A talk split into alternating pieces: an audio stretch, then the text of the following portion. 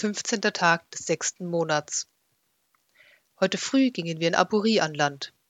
Ich verabschiedete mich von jedem an Bord, denn inzwischen hatte ich alle eigentlich ganz lieb gewonnen, sogar Edgar, den Kanonier. Er war anfangs arg grob zu mir, vermutlich, weil er mich für ein Weichei hielt, wie ich tagelang über die Reling reierte. Aber als er gemerkt hat, dass ich ein Instrument beherrsche, ist er ein wenig aufgetaut. Es zeigte sich, dass er ganz fantastisch Fiedel spielen kann und eine wunderbare Singstimme hat, und er brachte mir sogar ein Seemannslied bei. Ich schreibe es später noch auf. Obwohl ich also etwas traurig war, unsere Reisegefährten der letzten Wochen zu verlassen, kribbelte auch die Vorfreude in meinem Bauch herum. Seit kurz vor Sonnenaufgang war ich an Deck gewesen, hatte am Bug gestanden und der Stadt zugesehen, wie sie langsam aus dem Nebel auftauchte, im ersten Licht der Morgensonne erstrahlte und dann immer größer wurde. Aburi ist aus der Ferne beige, genau wie der Strand, an dem sie sich entlangzieht, genau wie die Felsen, an die sie sich schmiegt, und genau wie die Wüste, die sich dahinter scheinbar in die Unendlichkeit erstreckt. Erst als wir näher kamen, begann ich Farbkleckse zu entdecken. Das Grün von Palmen, die golden schimmernden Dächer der Zwiebeltürme, die bunten Fassaden der Häuser entlang der Hauptstraßen und die kleinen sich bewegenden Punkte darin. Zu dem Zeitpunkt, als wir in den Hafen einliefen, hatte ich erkannt, dass die Stadt ganz und gar nicht beige war. Sie war ein Fest der Farben. Und nun konnte ich die Stadt auch hören und fühlen. Sie summte vor Geschäftigkeit, sie vibrierte mit Leben. Und sie war riesig. Am Bug, wo ich immer noch stand, musste ich meinen Kopf einmal von ganz links nach ganz rechts drehen, wenn ich ihre Ausläufe in Gänze erfassen wollte. Und dann ging die Stadt auch noch in die Tiefe. Weit hinein ins Land reichte sie und kletterte dann die Felsen hinauf, die vorher noch so nah erschienen waren. Doch nun wurde mir klar, dass dies die größte Stadt war, in der ich jemals gewesen war, größer als Königshold, größer als Wert. Ich würde einen Tag brauchen, nur um den Strand entlang zu wandern, und wer wusste, wie weit die Felsen entfernt sein mochten. Selbst wenn ich Wochen hätte, würde das nicht reichen, um alle Wunder von Aburi zu sehen. Ich hatte keine Zeit zu verlieren. Doch obwohl ich am liebsten sofort mit meiner Erkundungstour losgelegt hätte, band mich mein Pflichtgefühl an meine Begleiter. Immerhin war ich nicht nur zu meinem Vergnügen hier. Wir mussten unsere Weiterreise organisieren. Als ich aber Ralayan danach fragte, winkte er ab. Wir müssten erst noch auf das letzte Mitglied unserer kleinen Gesellschaft warten, erklärte er, bevor wir weiterzögen. Bis dahin müsse er in die örtliche Bibliothek und noch ein paar Dinge nachschlagen, über die er hoffte, hier mehr Informationen zu finden als das, über was er bisher verfügte. Aber wenn ich mich nützlich machen wolle, könne ich mich ja auf die Suche nach einem Ort machen, an dem er einen Happen essen könne, denn er sei ziemlich hungrig. Wir machten also einen Treffpunkt aus, und noch in Sichtweite des Hafens zerstreute sich unsere kleine Truppe.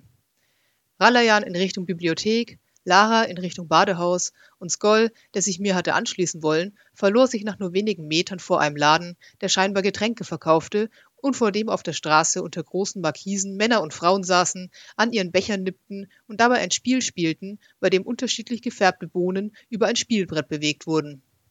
Wir sahen ein paar Minuten zu, aber das Spiel erschloss sich mir nicht und ich wollte weiter.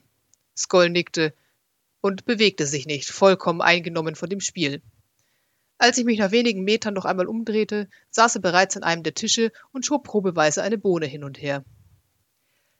Ich schlenderte also allein durch die Straßen, froh, endlich wieder festen Boden unter den Füßen zu haben, auf der Suche nach einem Etablissement, wie Ralayan es beschrieben hatte, keines der schönen, gut besuchten und offenbar sehr freundlichen Gasthäuser würde es wohl tun, als mich plötzlich jemand anrempelte.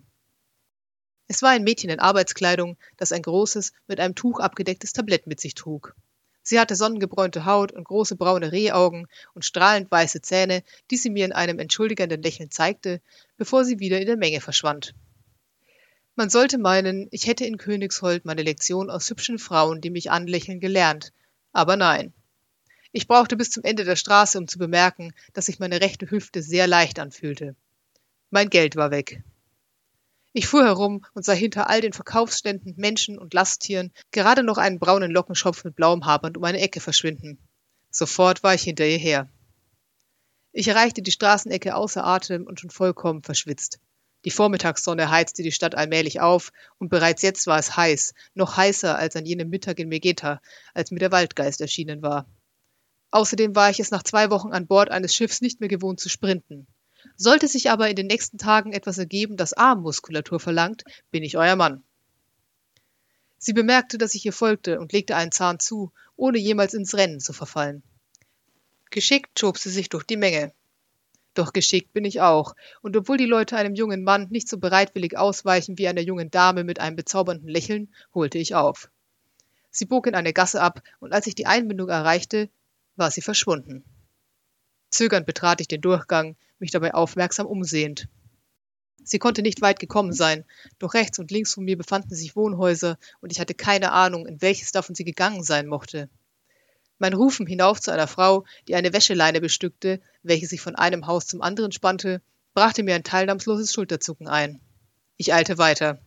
Nach ein paar Dutzend Metern blieb ich stehen, unschlüssig, ob ich die Verfolgung aufgeben musste. Mit einem schweren Seufzen fügte ich mich in mein Schicksal und wandte mich um, um zurückzugehen, als mein Blick auf das Schild fiel, das über der Tür des Hauses hing, vor welchem ich gerade stand. Es war eine Lampe. Das hier war ein Gasthaus. Vielleicht konnte man mir dort weiterhelfen. Sicher kannte man einander im Viertel. Ich wollte dem Mädchen ja nichts Böses. Ich hatte nur eine lange Reise vor mir und brauchte wirklich, wirklich mein Geld zurück. Ich stieß die Tür auf. Sofort umfing mich der Geruch von Räucherwerk. Es war dunkel, nur das gedämpfte Licht mehrerer von der Decke hängender Ölfunzeln erleuchtete den Raum. Der Boden war mit Teppichen bedeckt und um filigrane Holztische herum lagen große, gemütlich aussehende Kissen. Am Tisch gleich neben der Tür saßen ein paar ältere Männer bei einem Glas Tee und spielten Karten. Sie zogen blubbernd an ihren Wasserpfeifen und warfen mir, der ich so unangemeldet hereingeplatzt und noch dazu offensichtlich keiner ihrer Bekannten war, einen verärgerten Blick zu. Ich wartete nicht darauf, dass jemand käme und mich bemerkte, sondern ging durch den Raum in Richtung eines Gangs am anderen Ende, der, so vermutete ich, zur Küche führen mochte. Tatsächlich führte der Gang hinaus auf einen kleinen Hinterhof, der nach meiner Verfolgungsjagd angenehm kühl auf mich wirkte. Ich durchschritt ihn und ging auf der anderen Seite wieder in ein Gebäude hinein, aus dem das Klirren von Geschirr und Stimmen drangen. Ich gelangte in ein langgestrecktes Steingebäude. Entlang der Wände zogen sich steinerne Arbeitsflächen, in der Mitte des Raumes stand ein langer Steintisch. Überall stapelten sich Schüsseln, Töpfe und Becher. Es duftete nach Gewürzen, für die ich keinen Namen hatte, nach frisch gebackenem Brot und nach etwas, das über dem Feuer vor sich hin blubberte. Rechts von mir diskutierten gerade zwei Frauen aufgebracht miteinander. Eine von ihnen war das Mädchen, das mich angerempelt hatte. Ein paar Sekunden lang waren beide zu sehr in ihren Streit vertieft, um mir Beachtung zu schenken. Dann bemerkte sie mich. Erschrocken hob sie die Hände zum Mund. Ihrem Blick folgend drehte sich auch die andere Frau zu mir um. Sie war eine große, dünne Gestalt mit einem hageren Gesicht und einem Zopf, der etwas zu straff gebunden zu sein schien. Beide starrten mich an. Ich, ähm, begann ich, und in diesem Moment kam mir, dass wir möglicherweise keine Sprache teilten. Verzeihung, ich suche nach. Mein Blick huschte zu dem Mädchen hinüber, doch kehrte dann zu der großen, dünnen Frau zurück. Sie hatte einen Blick wie ein Falke und ihr Mund war sehr, sehr dünn. Anscheinend war sie bereits über irgendetwas sehr verärgert. Einer Unterkunft für vier, schloss ich. Wir sind aber zugegebenermaßen etwas ungewöhnlich, setzte ich nach einigen Sekunden nach, in denen die Frau nicht erkennbar reagierte. Ich hoffe, das wird kein Problem sein. Später an diesem Nachmittag saßen wir in der goldenen Lampe um einen Tisch. Ich trank viel zu süßen Tee, aß viel zu süßes Gebäck unterhielt mich mit Mariam, wann immer sie vorbeikam, und versuchte, nicht auf Ralayans Teller zu schauen, auf dem, soweit ich das beurteilen konnte, überhaupt nichts Süßes passierte. Man muss Mariam zugutehalten, dass sie kein einziges Mal zuckte und auch, soweit ich das sagen kann, kein bisschen blass um die Nase wurde. Skoll hatte sich zu den älteren Männern gesetzt, die sich seit heute Vormittag keinen Meter bewegt hatten, und nun spielten sie alle das Spiel mit den Bohnen. Er muss herausgefunden haben, wie es funktioniert, denn dort drüben lösten hitzige Diskussionen und angestrengtes Starren einander ab. Vielleicht bitte ich ihn bei Gelegenheit, es mir zu erklären. Lara bestellte einen Teller mit verschiedenen Obstsorten, von denen die meisten uns unbekannt waren. Am seltsamsten erschienen uns mittelgroße lilafarbene Kugeln, die äußerlich eine gewisse Ähnlichkeit mit Zwiebeln hatten und von denen Mariam meinte, sie hießen Feigen. Lara hatte die Früchte erst ausgiebig untersucht und dabei erklärt, sie fühlten sich an wie etwas anderes. Dabei warf sie mir einen Seitenblick zu und grinste aufgeräumt. Ich habe keine Ahnung, was sie meint. Es gab auch ein Obst, das mir sehr gut schmeckte. Es war innen drin rot und kühl und hatte eine dicke grüne Schale, die, so weiß ich jetzt, nicht essbar ist. Ich glaube, es ist eine Art Kürbis.